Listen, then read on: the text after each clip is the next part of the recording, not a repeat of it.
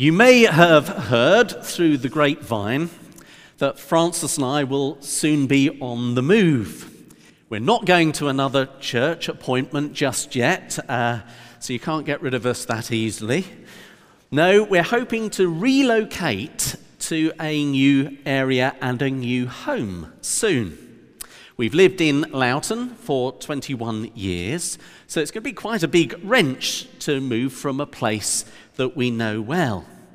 For the last 12 years, we've been in a manse that was provided by the Westminster Methodist Circuit, and we're really grateful because it's been a very happy home for us. The trouble is, the long commute into uh, Methodist Central Hall is uh, having its toll, and we felt that it was good if we could reduce the travelling time, but also have a home which is better placed for the church in the long term, not only for me, but hopefully for future deputy superintendent ministers. We're praying that uh, that purchase will soon reach completion and will go through smoothly. So, we're going to be in a new area in Shirley, and that's near East Croydon Station, if anybody's wondering where it is. It means that Francis and I will be inhabiting a new home. And when we inhabit it, we will want to make it our own. We will want to change things. We'll want to settle into that place. And we'll want to move into that new area. Moving can always be very stressful, but we're actually quite looking forward to it. We're anticipating making the place our own so that eventually we become at home there. And being at home anywhere is being comfortable and at ease in various places or situations. Keena reminded us earlier about the Homeless Jesus campaign that we're wanting to install this sat- statue outside Methodist Central Hall. The statue is of Jesus sleeping on a bench. It's been turned down by Westminster City Council, but we're intending to appeal. Why? Because it's a wonderfully poignant and provocative piece of art. It's been offered to us, to us for free, but it will express our concern for the many people who don't feel at home in London because they have nowhere to live. In other words, they don't feel at ease in a place or a situation. It wasn't really picked up but I mentioned it a couple of times on the interviews. Jesus said to his followers, Foxes have dens, and the birds of the air nests, but the Son of Man has nowhere to lay his head. Jesus identifies with those who are on the margins of society. He came alongside those who most needed him, and he was sidelined because of it. And there are so many who don't feel at home in society because they don't have a home of their own in which they can dwell peacefully and in security.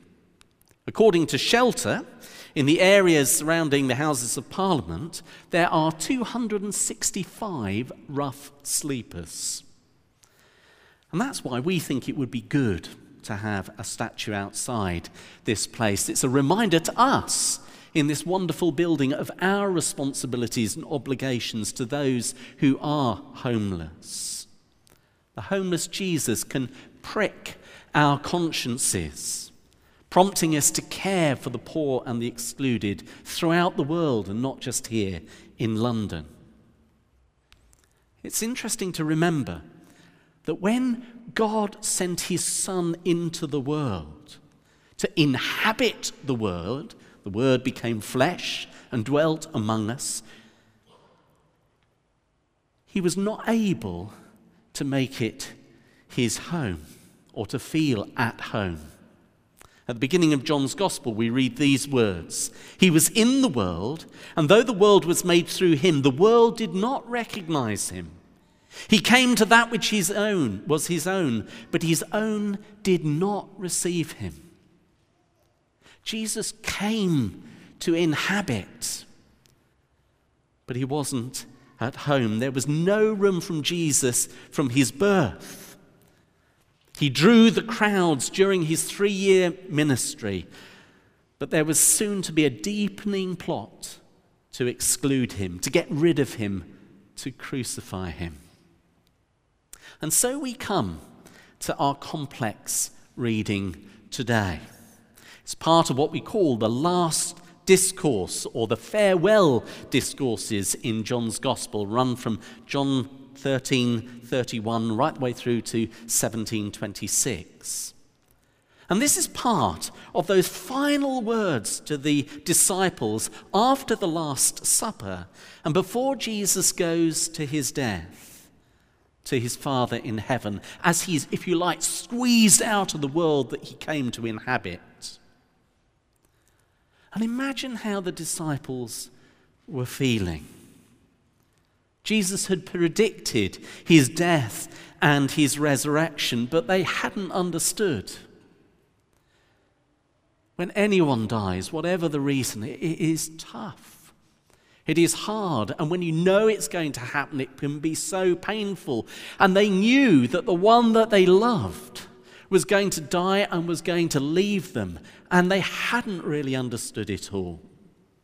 All they knew was that their friend was leaving them. And they were grief stricken.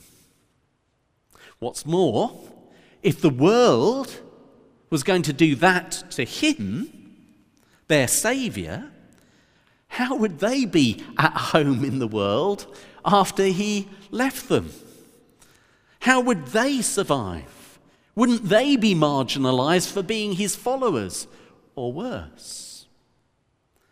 And at the beginning of the chapter, Jesus is recorded as saying, Do not let your hearts be troubled. Trust in God trust also in me. Jesus knew how they were feeling.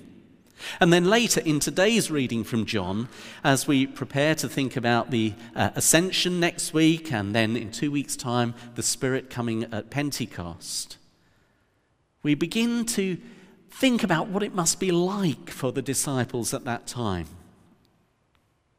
Now, whether or not you feel at home or secure in the world, whether you feel comfortable or abandoned and hopeless, Jesus says to us, as he says to the disciples, trust in God. Trust also in me.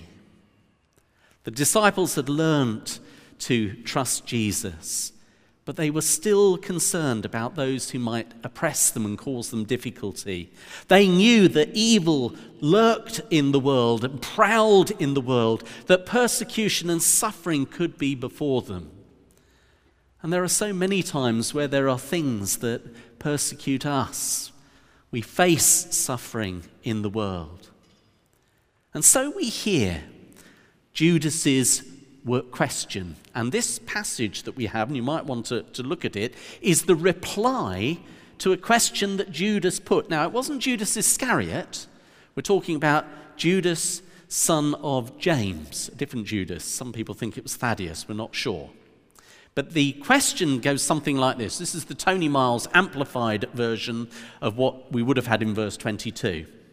Okay, Lord, you've revealed yourself to us but what about everybody else? Are you going to leave them in no doubt that you are who you say you are? Is there going to be some kind of demonstration of your power? Is there going to be kind of anything for them? Because these are the ones that we're going to have to face. If we're left behind, they need to know who you are. We know, but they need to know too. Well, you know that that had been a real temptation for Jesus to demonstrate his power in that way. Uh, he told Satan what to do when that temptation came. And he resisted because he knew that death and resurrection was the actual only way. The only way for those who inhabit the world could know the truth about Jesus and receive the abundant life that he could give them was if he went ahead with what he was called to do. And so, what he was saying to them is that he wouldn't return conclusively, visibly, and physically, not as some people were expecting. He wouldn't do something so that all unbelievers would see. That wouldn't be to the second coming. Because the death and resurrection can only be responded to through trust and love. People can only discern the presence of Jesus with them in this world, the risen presence of Jesus, through trust and love. That was the only way to be at home with God and the only way to be truly at home in this world as God intended us to be. Trust and love. Friends, Jesus needs to be invited to inhabit our lives and to take up residence, creating loving and a welcoming and a peaceful home for him and for us. So I'd like to suggest three things from this passage that we can do to be at home in this world, to be at home with our God, and for Him to be at home with us. The first of all thing is to provide a loving home. Someone once said, the warmth of any home isn't necessarily demonstrated by the heating system. One of the privileges of ministry is visiting people in their homes. And in my 27 years of ministry, I've been to an awful lot of homes. I know they've been to probably more, but uh, a lot of homes. A huge variety of shapes and sizes and types, from the extremely rich to the desperately poor and everything in between. And I've learned that it's not bricks and mortar that makes a good home. It's not money or material things either. It's love that makes us feel at home. What matters is the quality of our relationships together with the strength of our familial bonds. The Lord seeks a personal relationship with his disciples. We are called to be God's children in a relationship with him.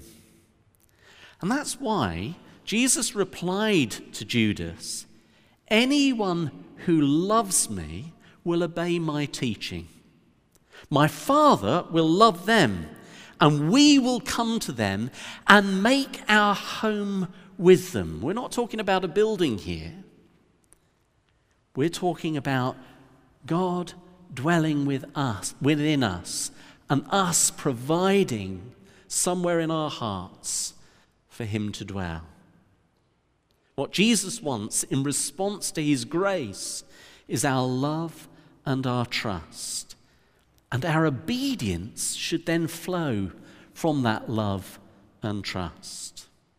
It's that kind of relationship that makes us feel at home with God and our Lord at home with us.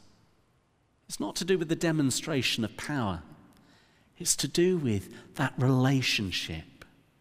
For we will hear our Father's words through Jesus if we are in that relationship and if we are listening, truly listening, His words will cut to our hearts. And so, if we're true Christians, the character of our lives will flow out from our deepening relationship in Christ. As Jesus said, anyone who does not love me will not obey my teaching. See, it's the opposite to what I've just said. So the question this morning is how are we deepening our relationship with the Lord Jesus? Not just in the good times, but in the tough times too. Someone said the most essential element in any loving home is God. We remember Psalm 127 Unless the Lord builds the house, the builders labor in vain. Don't allow yourself, whatever you're facing in life, to be distanced or pushed aside from the one who is the lover and the pursuer of your soul. The homeless Christ statue says Jesus goes out to where you are, however you're feeling, whatever your situation, and he will be alongside you, by your side. That's what he wants, but he wants us to embrace him. If you feel really abandoned, who has moved away? Give Jesus a loving home in your heart, and he will take up residence. The second thing is, as well as a loving home in your heart, a welcoming home. Francis and I have occasionally hosted an at home. Uh, that's where you announce a time where you're ready to receive and welcome visitors and guests into your home and I'm sure uh, we'll be having one when we settle into the new manse. And uh, please don't turn up all at once, but uh, we, we hope we'll have a chance where people can come and see us. But one Christmas, we had a complete and utter disaster. Because what we did was we made the mistake of sending an invite to all of our neighbours, but we did it as a PS in a Christmas card. And we didn't ask for an RSVP. The trouble is, people evidently didn't read their cards properly, or they didn't open them, or they were busy with other engagements and didn't let us know. You can probably guess what happened. Nobody, t- well, one person turned up. one person turned up, and that was to wish us well, but he couldn't actually join us with his family. But uh, at least he came and went again. We felt like Billy No Mates we laugh about it now, but it was actually a really sad time. We think we know how to do it next time. It wasn't that people didn't want to come, but they hadn't actually realized what the score was.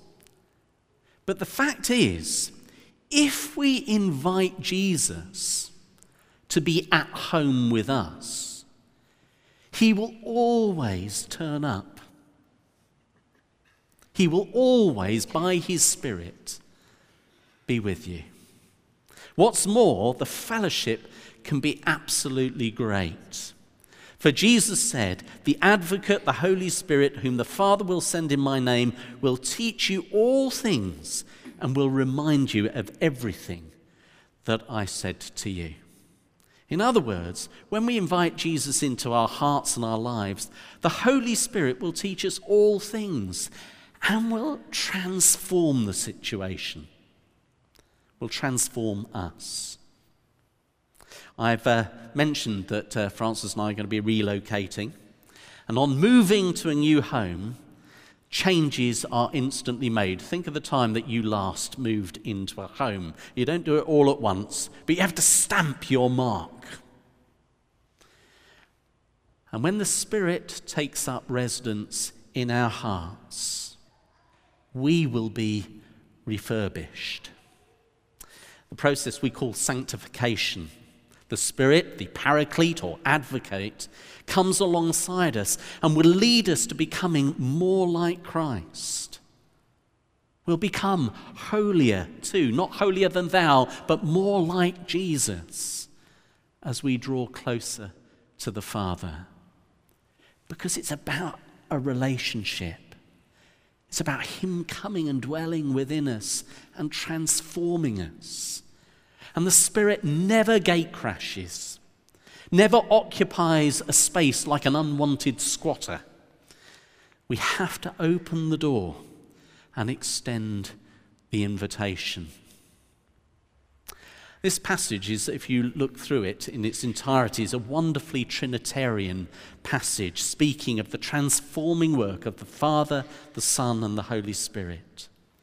And the disciples were sensing that Jesus would be absent after his death, resurrection, and ascension.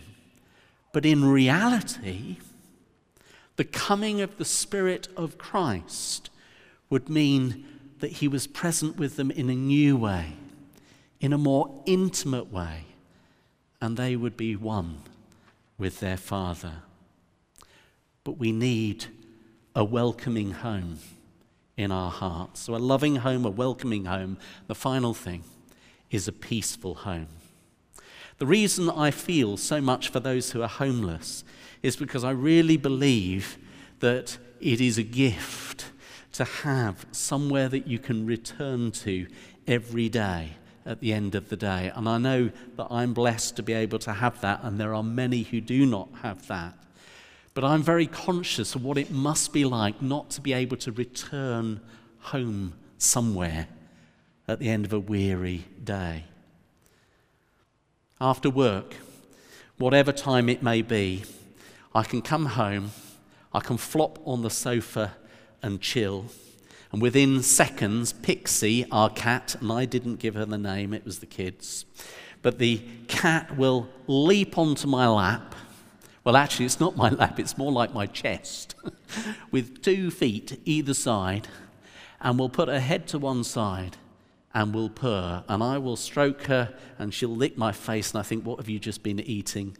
But it is the most wonderful, relaxing, settling time where you feel secure and it doesn't matter what's happening in the world, you are there. And I think it's incredibly therapeutic. And I think this is what Jesus was saying.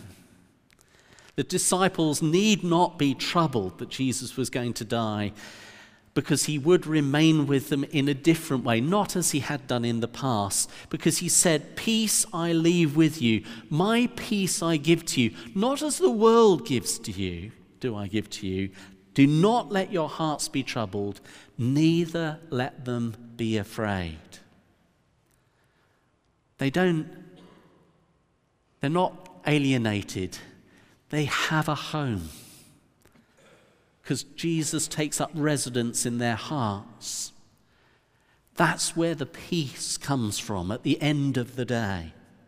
It transcends all human understanding. It keeps our hearts and minds in the knowledge and love of God, unafraid and undisturbed by worldly troubles.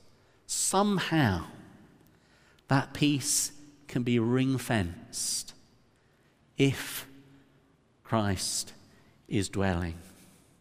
And it's a marked contrast to the peace, the world's work, which is often disruptive and can be experienced as condemnation and exclusion, joy killing, life draining. When Christ takes up residence, it's the opposite. Judas may have feared what it was going to be like, but Jesus was saying, you will find peace because you will be at home with me.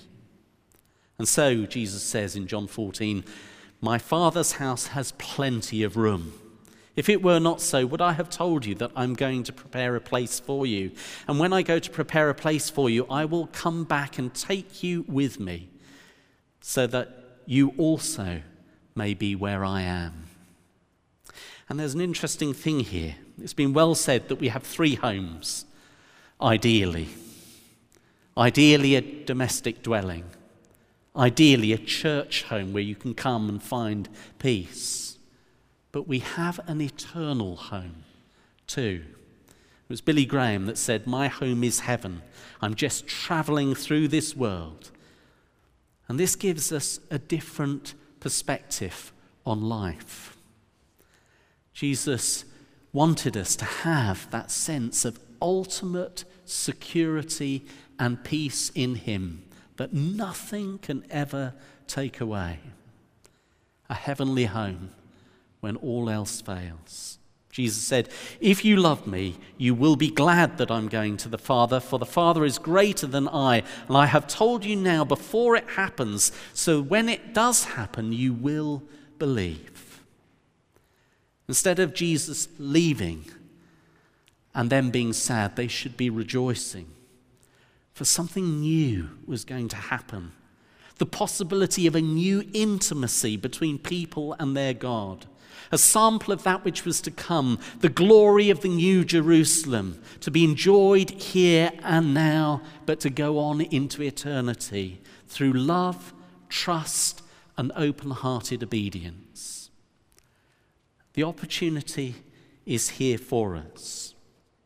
Will you let Jesus inhabit your heart? Welcoming his spirit, embracing a peace that the world can never give us. My challenge this morning is to ask you to work at being at home with Jesus.